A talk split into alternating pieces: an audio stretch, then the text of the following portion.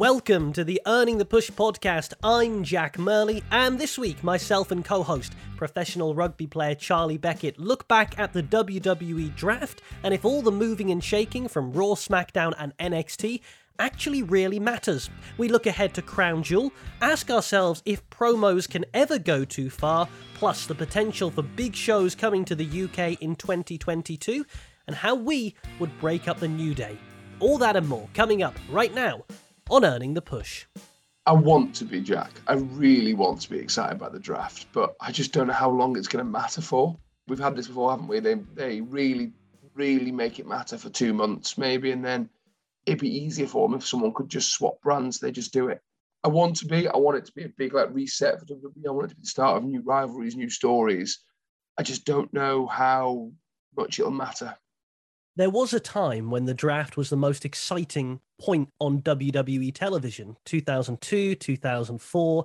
I still remember that big brawl with Eddie Guerrero and Triple H when they were having the title match, and it felt like it mattered. Now, for all the moves back and forth, I don't really know if it means anything to the business and to, to either show like I said, like you see, like they bring stupid things in like that wild card rule a few years ago. Like, oh, one person was like, well, what what is the point here? you want to make actual rivalry between Raw and SmackDown, like like it was in those mid 2000s when there generally seemed to be a rivalry between the two brands. And you have to you have to have the superstars having some sort of loyalty to their brand. And if they're just chopping and changing and moving across, then why why would it matter? One of my most one of my biggest bugbears is I love Survivor Series, but I hate that it's the only time of the year that anyone seems to care whether they're on Raw or SmackDown. Then as soon as Survivor Series is gone, they don't care again. Make them care all year round. Make me care about what brand someone's on. For me, this is one of the things where the lack of established GMs or commissioners becomes a bit of an issue. Because if you're looking at the whole concept of a draft, well, who's picking? And why? And why do Raw want Becky and SmackDown want Charlotte? Why is it going on? And without that internal logic, the whole point of a draft, it sort of just falls down. GMs are such a poison chalice, aren't they? Because when they're done well, a la William Regal in NXT, a la back in the day, like GMs I remember growing up with were um, Teddy Longplayer and Eric Bischoff. They were my GMs growing up. When done well, GMs are such an important role in um, in storytelling, in continuity, in making it matter. But the problem is, we've had so many bad authority figures in WWE for so long, haven't we, that just get it all wrong that people don't want to see it. But when done well, they're such a brilliant, brilliant storytelling device. They really are. And it's a, it's a shame that this thing couldn't mean more. We should say that if Charlie's voice is sounding a little bit scratchy, a little bit like Michael Cole after No Way Out back in the day, where his voice went entirely, you've had this mega cold that's going around, haven't you? I have. This isn't me trying a new gimmick. This isn't me moving across to a new podcasting, but we've got to change him slightly. So we'll just give him a new voice. Yeah, I've had this cold, and then I played a full game of rugby on it, which is a lot of shouting. I'm like husky Beckett today. It's not. It's not my best sound. I'd like Husky Beckett. I think Husky Beckett is going to be a tremendous, tremendous gimmick going for. That could be your alter ego. It's either Charlie Beckett and your equivalent of the demon is Husky Beckett, and it just kicks in. Um, let's talk a little bit about some of the moves that have surprised me. I was shocked to see Becky Lynch making her way to Monday Night Raw. I thought that the man would be a player on SmackDown, which is now the A show. I was really surprised to see her moving to the Red Monday Night brand think from a uh, wrestling point of view, it's a surprise. But is has Seth gone to Raw as well? Am I right yes. in saying? Yes. So from actual a lifestyle point, the fact they have a child and probably want to be together and then be able to go back and see their child at the same time, I could see some them asking to be put on the same show. Which you know what, if they have, fair play to them because there is more to life than wrestling, and some things are more important, and family life is. So from a purely wrestling point of view, it's a surprise. I thought she was going to anchor that SmackDown Women's Division for a while. But if you look at the bigger picture, I think it kind of makes sense. It does, and also making sense in terms of storyline, if perhaps not the venue, is the build towards Crown Jewel. Riyadh, October 21st. The big matches keep coming for WWE. In addition to Roman Reigns against Brock Lesnar, we've now learnt that Becky Lynch will defend her SmackDown Women's title against both Bianca Belair and Sasha Banks. Now, we shouldn't blow past the fact to have a women's triple threat title match in Saudi Arabia is a significant thing, but WWE is loading up that card. Yeah, they, they always do load the card, don't they? They they get paid a lot of money to be out there. The the Saudi government, Saudi not even government, the Saudi uh, royal family want want a great show. They want people watching. It's a chance for them to sell Saudis and it to the wider world, which isn't always the easiest thing with some of the views over there. But for all the bad press WWE get for going to Saudi Arabia, and we give them here as well, we have our issues with it. The one good thing you cannot argue is what they're doing for women in Saudi Arabia and the fact that it's the time, but this will be the second one, won't it, after the first match, uh, the Natalya match, that women have been allowed to wrestle in Saudi Arabia, been allowed to be part of a show like this, to be out there. And yes, they have to be completely covered their skin, all that stuff. That's that that is what it is. But this is a huge step forward for. You'd like to think women in Saudi Arabia. Now, I'm not knowledgeable enough on the subject to know exactly what the laws are, exactly how it is. But it, from my uneducated view, this can only be a good thing for hopefully Saudi government, the Saudi royal family coming somewhere near the 21st century in their views to how women should be viewed, perceived, and treated. With a wrestling eye on, these are huge, huge matches that WWE are giving away. If you said to us, WrestleMania this year is Reigns against Lesnar and then a triple threat between Lynch, Belair, and Banks, we'd go, thank you very much. We, we will mm-hmm. take that at WrestleMania. Those matches could headline either night. WWE are almost throwing their best at Saudi Arabia. What's left after this for them to do? Where do they go? It's a very, very good question. I don't really know. From a purely wrestling point of view, everyone knows how excited I am for Brock versus Roman. That triple threat could steal the show. That those three are just so good, just so good. I don't know what's left, and you have to wonder: Would WWE be doing such big? They'd always do a big show out there. They always do would they be doing such a big show if they weren't in such big competition? How well AEW are doing at the moment? Is this is this a reaction of AEW aren't waiting for their big shows to give us Omega Danielson to debut Punk to debut Adam Cole? Like, is this WWE going? Well, we've got to we've got to fight fire with fire here. Question: Did I completely miss Bobby Fish going to AEW? When did that happen? I saw him announce for matches this week, and I was like, oh, yeah, so what happened was they had Sammy Guevara win the TNT Championship in a great I match. Saw, I saw with that. Miro. Yeah, I saw and that then, bit. Right, and so then they had Rhodes to the Top, the reality show, and to drag. drag Amazingly, I didn't watch that. That doesn't shock anyone. I didn't watch the reality show. And nor did I. But what they did to drag the viewers over, they said, and in the first commercial break of Rhodes to the Top, we'll hear from Sammy Guevara. And in that commercial break, they announced that Bobby Fish was going to be his first challenger. Not signed officially, I don't think. This may be a one and done, but that's an exciting thing that AEW can do and enjoys doing. Massively, as and I'm a big fan of Bobby Fish. There's a man who probably the most underrated part of Undisputed Era. I think, obviously, um, and I'm a big fan of Bobby Fish, and he'll thrive either whether he's back on the Indies or if he signs the AEW. Obviously, he's not going to beat Sammy Guevara in that match. I'm sure we'll speak about Sammy Guevara and Miro in a bit, but that would be a great showcase for him. And yeah, I just I saw it on social media. I was like, I've completely missed Bobby Fish signing with them, but now now it makes sense. But don't you think as well that if AEW doesn't have a moment where Adam Cole, and they don't really do this, but where Adam Cole's going one way down the corridor and Bobby Fish is coming the other, I mean, they, they've got to do that, having them both on the same place, same night, surely.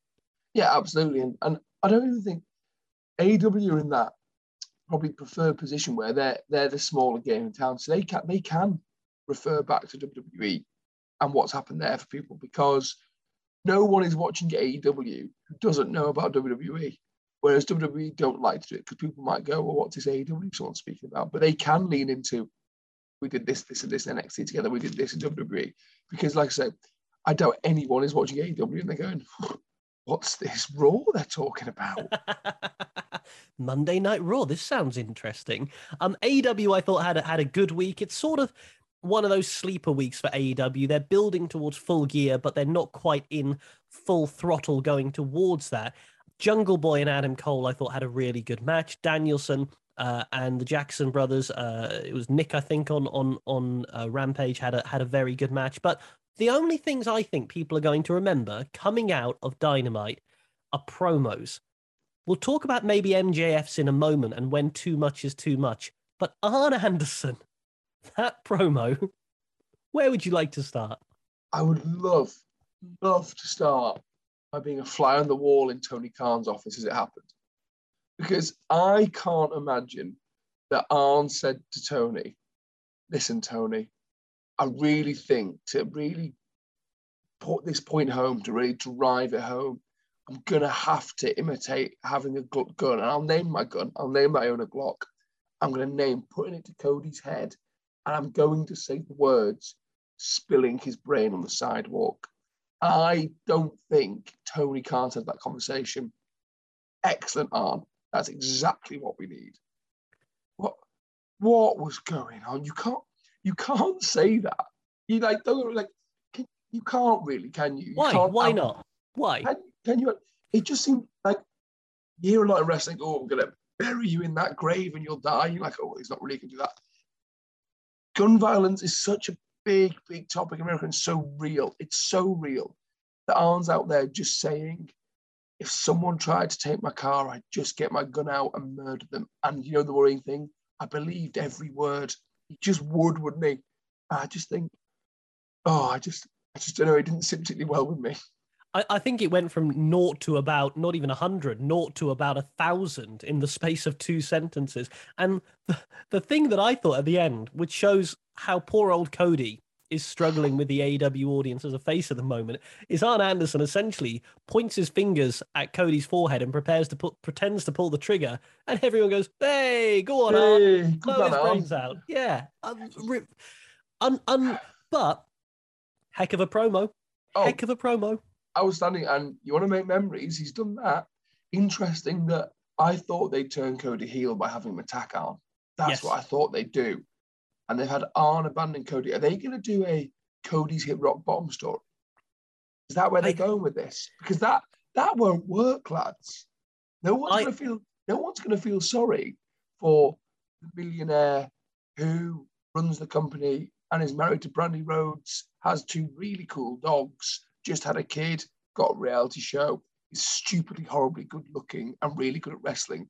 I'm going to struggle to have sympathy for that fella. Yeah, I I was thinking that, and as I looked at the booking for this match, I think it was Matt Sydal and Dante Martin against Cody and Lee Johnson. Well, they're up against a babyface team, and I thought, well, this is rife for a Cody turn because all the all the bits are there, and let's not blow past Dante Martin and what he can do in the ring. They're not going to work by having Arn Anderson turn on Cody. You're absolutely right. No one wants to boo Arn Anderson, particularly after he fell off the ring apron, as happens in live TV, and then gets back up for the spot as well at Grand Slam, which we didn't really talk about last week. The spot was him falling off the apron, so why did he get back up? The spot was him falling off. Like, I'm not a wrestler, I don't wrestle, but if I, I know the spot was being bumped up. If I'd fallen off, I'd probably be like, oh, I'm going to sell this as the reason Cody has to get out. And I reckon Cody would go, he's been around long enough to go, oh, Arn's fallen, but we're selling this as it. It was just, it was, oh, it was, it was not good, was it? Um, as good as Dante Martin is, I was massively impressed with Lee Johnson as well. I haven't seen Yeah. enough of him wrestle, and he was really good. Also, you said to me on text this week, Dante Martin's 20 and it makes you sick. It I- makes you sick to your stomach. It's that moment where he just climbs up. Not he doesn't even he sort of springs to the top rope and then planches his way to the outside in one fluid motion. And how good could he be? He's one example of brilliant young talent in AEW. The other, amongst many, MJF. Now, his promo with Darby Allin. When is too much too much in promos? Because in successive programs, we've seen MJF talk about Brian Pillman Jr.'s dead mother, and now we're having MJF talking about Darby Allin's dead uncle. Both legitimate real life things that happened. Yeah, it's it's a tough one, isn't it? Because it we we often complain about heels not being true heels and not really saying the things that are going to upset people and going to anger the crowd. But also, that can't be easy for these people to hear. Like you've got the only thing you can hope is that that has been completely run by Darby Allin, um, Brian Pillman Jr. These people have signed off on this and been like, yes, I'm happy to do it because if he's doing that without running it by them first, if that has not been checked, I think that's too far for me. I think that would, if I was Darby or Brian Pillman Jr., I'd be like, that's That's my real life. That isn't that isn't me wrestling. That isn't my profession. That is my real life, and I don't appreciate that being brought into this. I think as soon as you cross that line, both parties have to be happy with it. So we're not privy to that information. I just hope that's the way it's gone. But his job is to make us feel uncomfortable. His job is to make us hate him, to think he's a toe rag in the best possible sense. He's doing that. I just hope it's not at the expense of other people's genuine feelings and, yeah, that sort of stuff. I can't believe they don't know. Can I just say kudos on bringing back toe rag as an insult? I mean, I haven't well, heard that since frigid all my, at school. All my frigid at school, Jesus. Um, all my all my insults aren't especially okay for PG PG um, broadcasting, so I had to think on the spot. I think put it this way, I don't go on a rugby pitch and call people toe rags. That that isn't what comes out of my mouth. You there, you toe rag. Um, you, are right about uh, about drawing heat. I just wonder whether if I was in the arena and I was hearing that, whether I would hate MJF or whether it would just take me out of the moment because it, it it is real life. Speaking of being in arenas, the other huge news this week, broken by Alex McCarthy of Talksport and other outlets as well, the potential, and we get this a lot, but this seems to be more solid, that WWE could finally be bringing a big pay per view to the UK. And this seems to just have a little bit more heft to it than previous reports. Well, it's obviously in response to the scoop that this podcast got, uh, um, broken by Jack Murley, the AW are coming to Craven Cottage. And obviously Vince listens and he's gone, oh, God, we best go as well then. Um, it does seem a little bit different this time, doesn't it? I think it does seem like we are getting one, which is brilliant. I know fantasy bookings later, but if you could choose which pay per view and where to have it in the UK, what would you want? Well, answer me this because I, I can't, I honestly can't remember, and I've been there and I should know. Does Twickenham have a roof? No, it does not. Okay, right. Well, how, how can you not remember if Twickenham has a roof? Because everything's getting roofs these days. I don't remember. I haven't commentated at Twickenham since about 2013. So I think you need it has to be a stadium, right? So Wembley Arena, that type of thing, that's great. Take it out. And if you're going to do a big pay per view in the UK, I think you need to be somewhere with a roof, which pretty much leaves you with the Millennium Stadium, right? Unless I'm missing yeah. anything, that's no, where it, it has does, to be. It does. You go to the Millennium Stadium, and there is nothing wrong with that because there is nothing quite like the atmosphere when the roof's closed at Millennium. It's brilliant. Yeah. And Cardiff's a great city. Cardiff's a brilliant city for a night out after as well. The Millennium Stadium would make sense I could see them going to Tottenham's new stadium. Yes. But up the Spurs. No, up the Spurs. There's no roof there, is the only thing. But yep. it's, I haven't been, but everyone who goes says it's the most amazing stadium. And there's a reason the NFL go there now. And WWE know how to deal with bad weather. They know how to do it. They've done it many times. Yeah, it's got to be one of the huge stadiums. I could see them. It's the 30th anniversary of SummerSlam at Wembley. They could go back to Wembley and do SummerSlam there again in 2022. That would make sense. But I, if, yeah, if you were asking me, I take it to to the Millennium Stadium or Anfield. Let's I was going to say, let's go Anfield. Here's a thought: Do you do it? And this is devil's advocate. You know you'll be able to sell out a stadium. Is it better to not do it in a stadium for those acoustics that we spoke about when we were fantasy booking WrestleMania? Is it better because you'll never have a more hot crowd in the UK than for a, a big WWE pay per view because it's been so long? Is it better to actually take the O2 and say, look, sure, we're not making as much money on it as we can, but the atmosphere is going to be like nothing else? I completely see that. And that's why I'd take the Millennium Stadium because you get the best of both. I think you close that roof, you get 90,000 people in there. You've seen it when AJ's fought there and had the roof closed. And yeah. the atmosphere in there when he fights there's a reason he likes fighting there most when he's in the UK because the atmosphere in there is just amazing. Yeah, I think Millennium Stadium makes sense for so many reasons. And I think if I was Vince, that's where I'd be taking it. And do you take any event if you're W if you're WWE fans in the UK? Do you say it doesn't even matter if they call it I don't know, uh, Crown Jewel 2? Or, or, or does it have to be, because we're such needy fans, do we not only want a pay per view, but we want a proper pay per view? We don't want our own little thing. It has to be a proper established one. Yeah, it's funny, isn't it? I don't think we'd be happy getting a crown jewel, a greatest Royal Rumble, or a Super Showdown because we go, there's no history to them, and we're British and we love history. I think I'd give us a proper one. But the thing is, I wouldn't give us one the big four because the big four are the big four. I'd give us something like a No Mercy or a Payback or something like that because suddenly you're going to make it a big five that year because it's going to get the same feeling. I'd stack the card. You can get yourself another huge pay per view easily. That's really good thinking because then you could travel it. You could say, right, let's say Payback is always our international pay per view. And you could take it to Australia, New Zealand, take it uh, to Russia, wherever you may want to go. And then that builds you.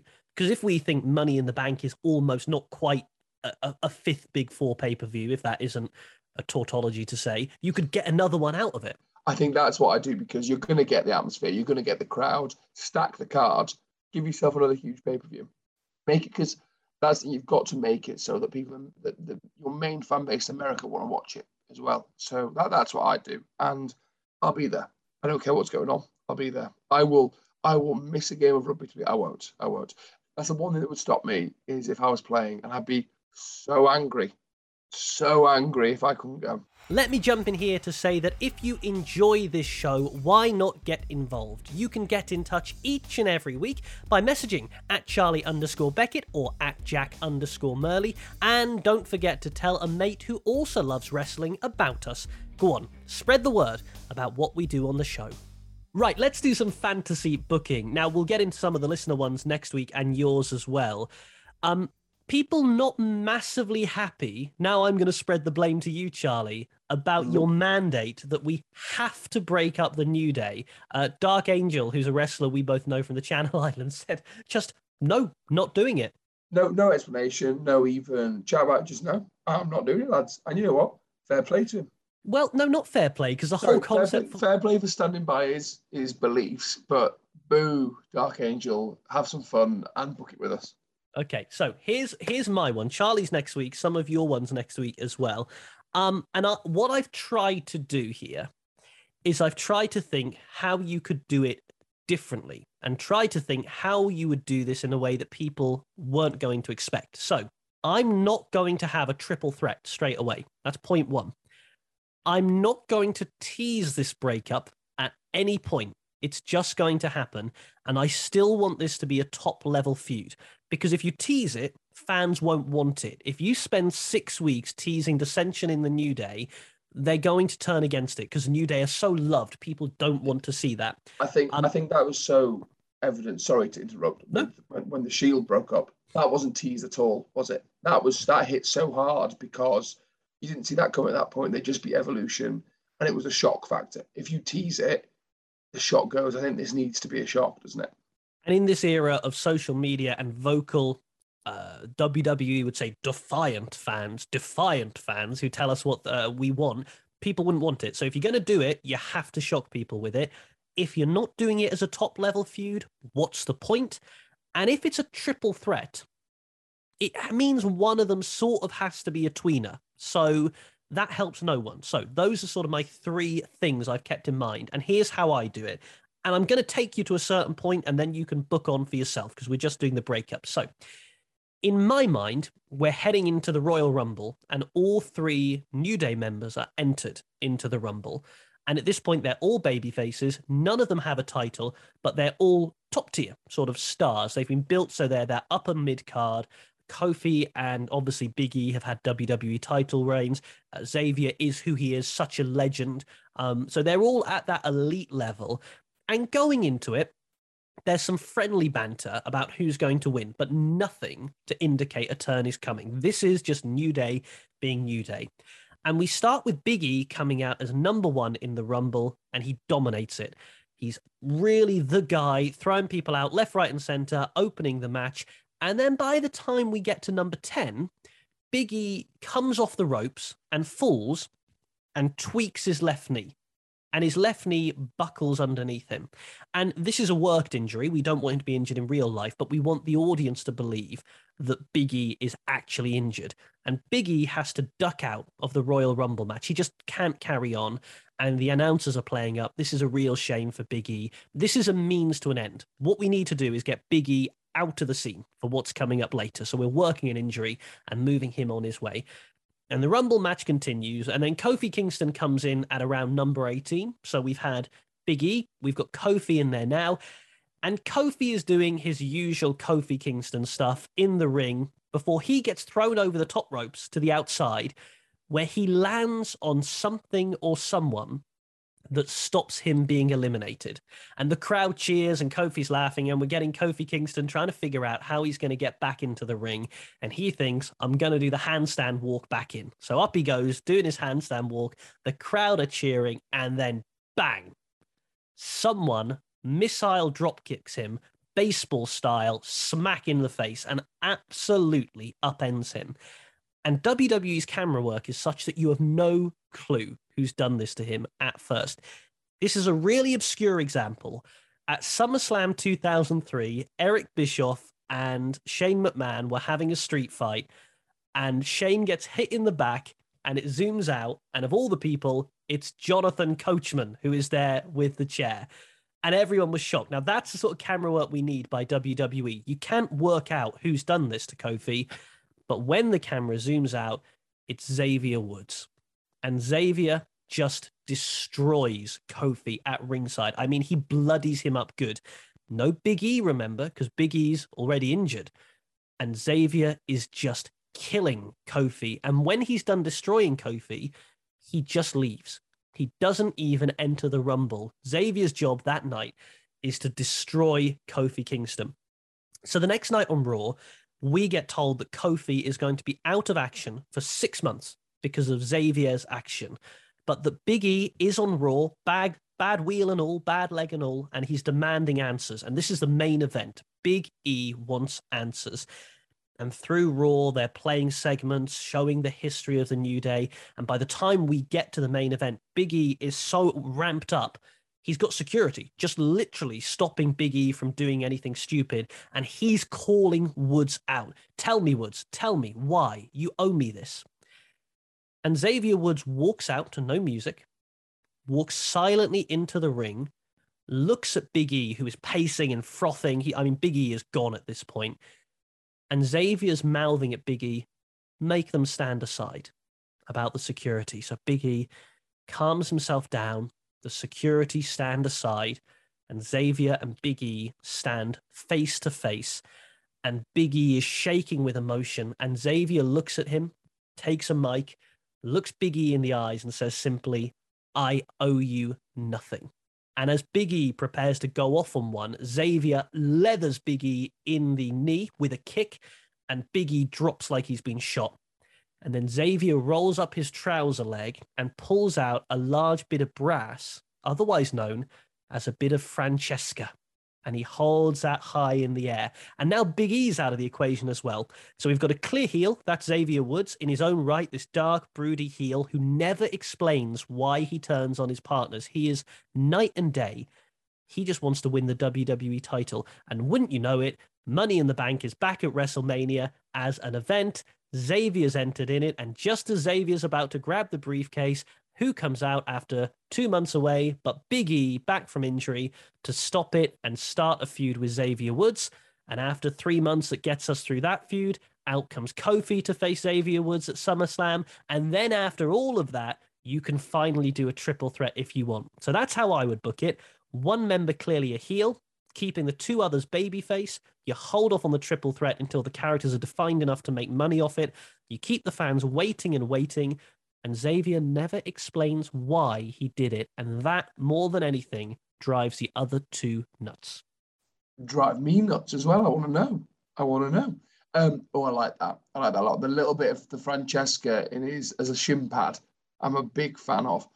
Um, I'm going to tell you one thing on my next week. I think the only way to do it is with Xavier turning. And that's the only way. That's how I'll be doing it next week. I'll do it a different way, but it's got to be him. It's got to be him. I think. I think a lot of people thought we'd Big E for a long time. Is it?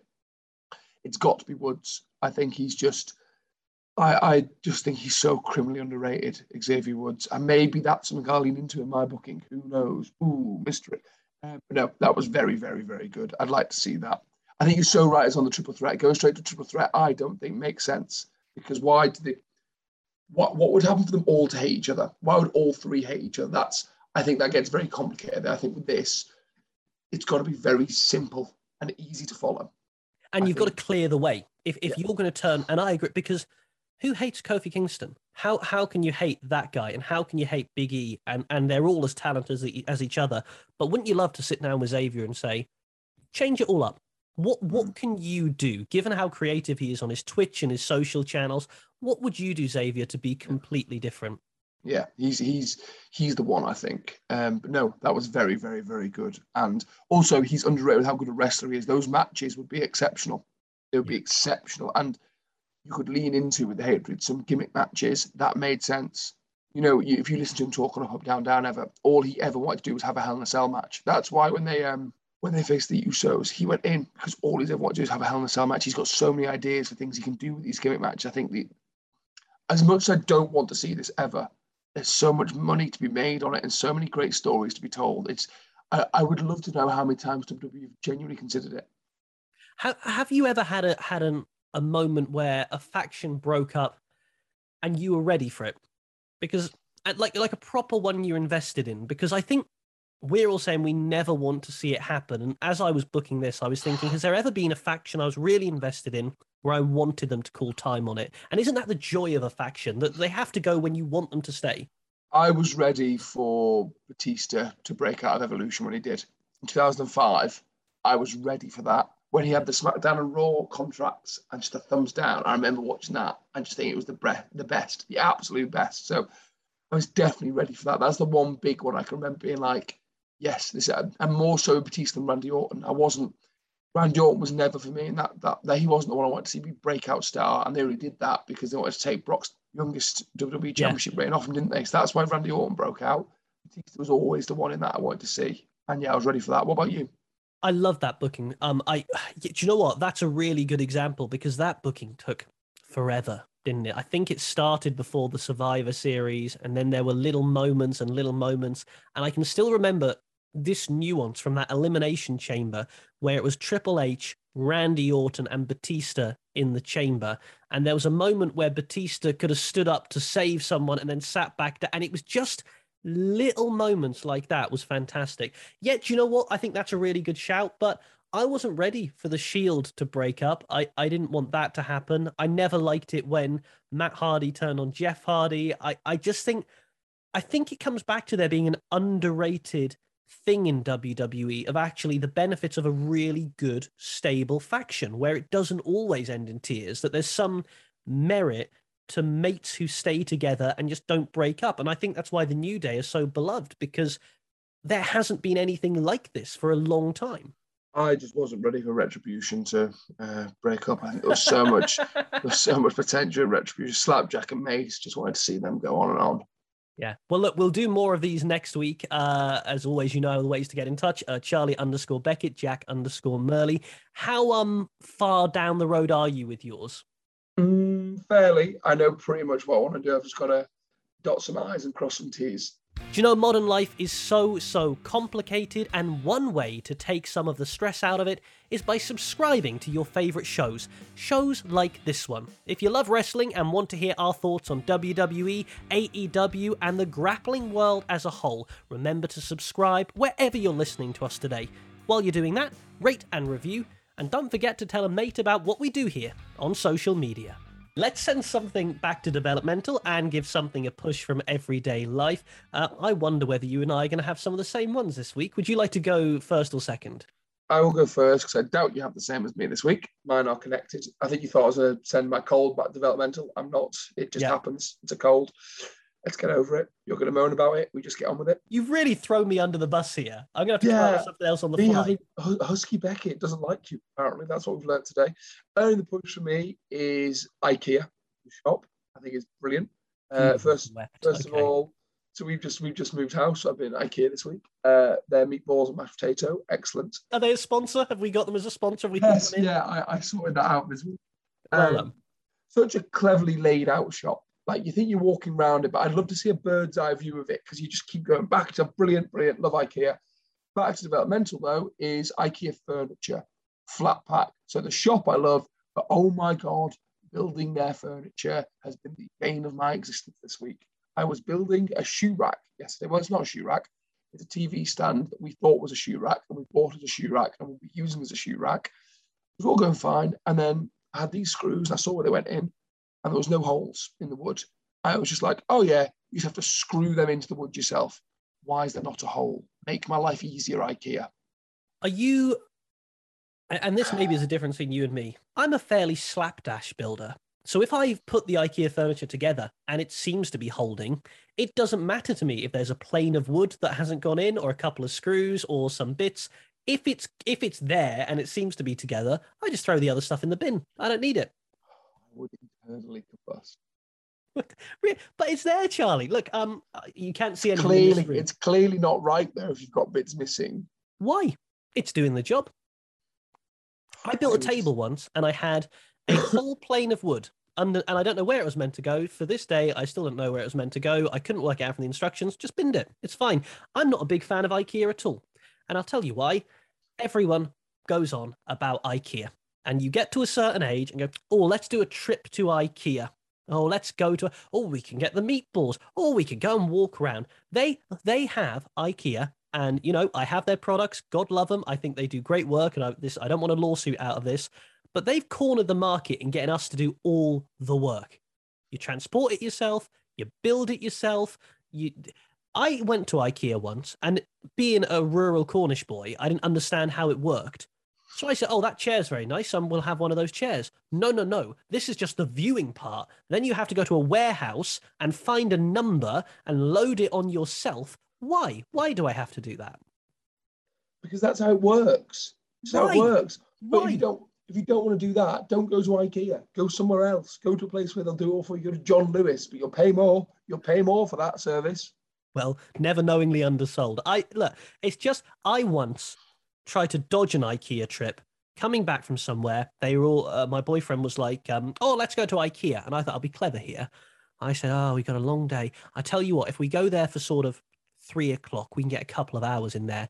I didn't know they stayed open until eight, so we were there till about seven fifty-five, eating lingonberries and cinnamon rolls and looking at bits of furniture called like Schmurdegunt and Fludar and what they are, I don't know. And then we go to get the stuff, and oh no, that's not the Fludar you've picked up, Jack. That's a Schuntavig, and that's completely. Di- it was just they must be stoned when they're doing this. Must be stoned or or Scandinavian is the other Yep. option. my um, it's my little Englander. It's Yes. not in proper English. yes, my um, my shoe rack. It's actually a TV stand, but it's a shoe rack. It's called a flombader. Flombader. Flombader, something like that. It's it starts with F J N O B. So flombader. You like this it. just because of your sort of Lord of the Rings, Game of Oh. Thrones type stuff. It's like going through Little Earth. Middle Earth, Little Earth. Middle I- Middle Earth, Middle Earth. You almost got there. You almost got. We're so we're so different. So Uh, different. Well, we are because I am sending back to developmental colds because Fair, fair. I'm I'm not going to be like you, all roughy tufty. Oh, it's fine. I'm just going to get through it. This cold that's going around is an absolute stinker. It's horrible. It's absolutely miserable. So I'm sending that back to developmental. I'm putting two things in the push today.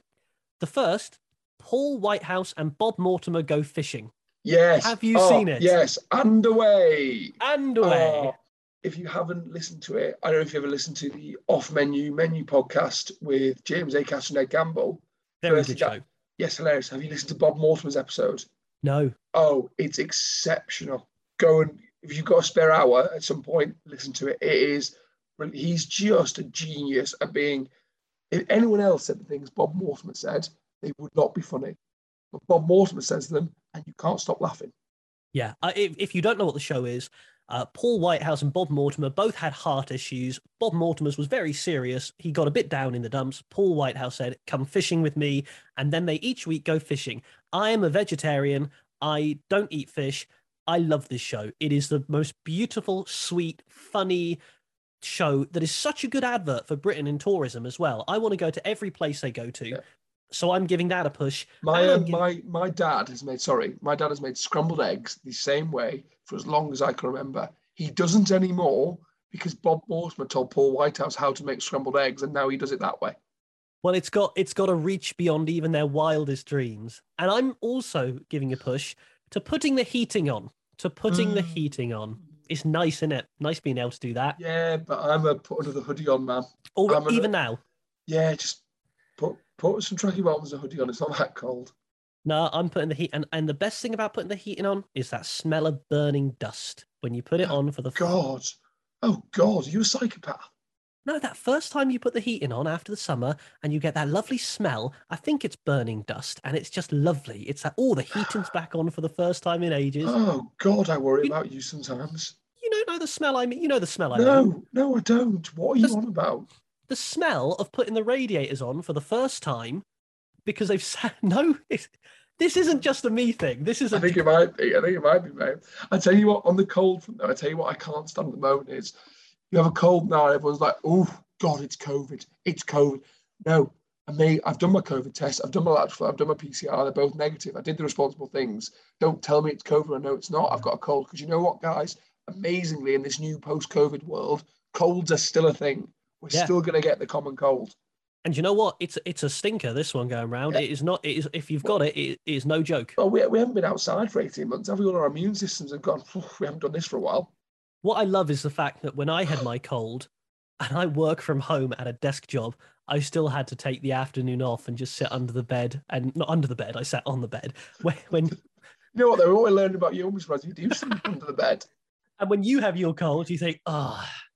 Might as well knock out some championship rugby. How bad can it be? I'll just, I'll just play a game of rugby, and and what's the worst that can happen? I, I almost lost my voice for this podcast. I almost had to go uh, single-handed on the podcast this week. Well, look, with that in mind, we will look to wrap this up. Next week, we're doing your fantasy booking of the New Day breaking up. Uh, some of the ones that you've been sending in as well. Charlie underscore Beckett, Jack underscore Murley is the way to do it. Rate, review, and subscribe wherever you get your pods from as well. Uh, are we going to see Hangman Adam Page make his return to Dynamite for the second anniversary edition this Wednesday in that really exciting looking uh, ladder match? Yes, yes, we are. Yes, we are. Yes, I'd like Yes. Adam Page. In I know you way. like Adam Page. Yes, you do. You do. I know you do. on that note, we'll wrap this up. Thank you very much for listening. On behalf of Charlie and myself, uh, we'll see you next week for another Earning the Push. Goodbye.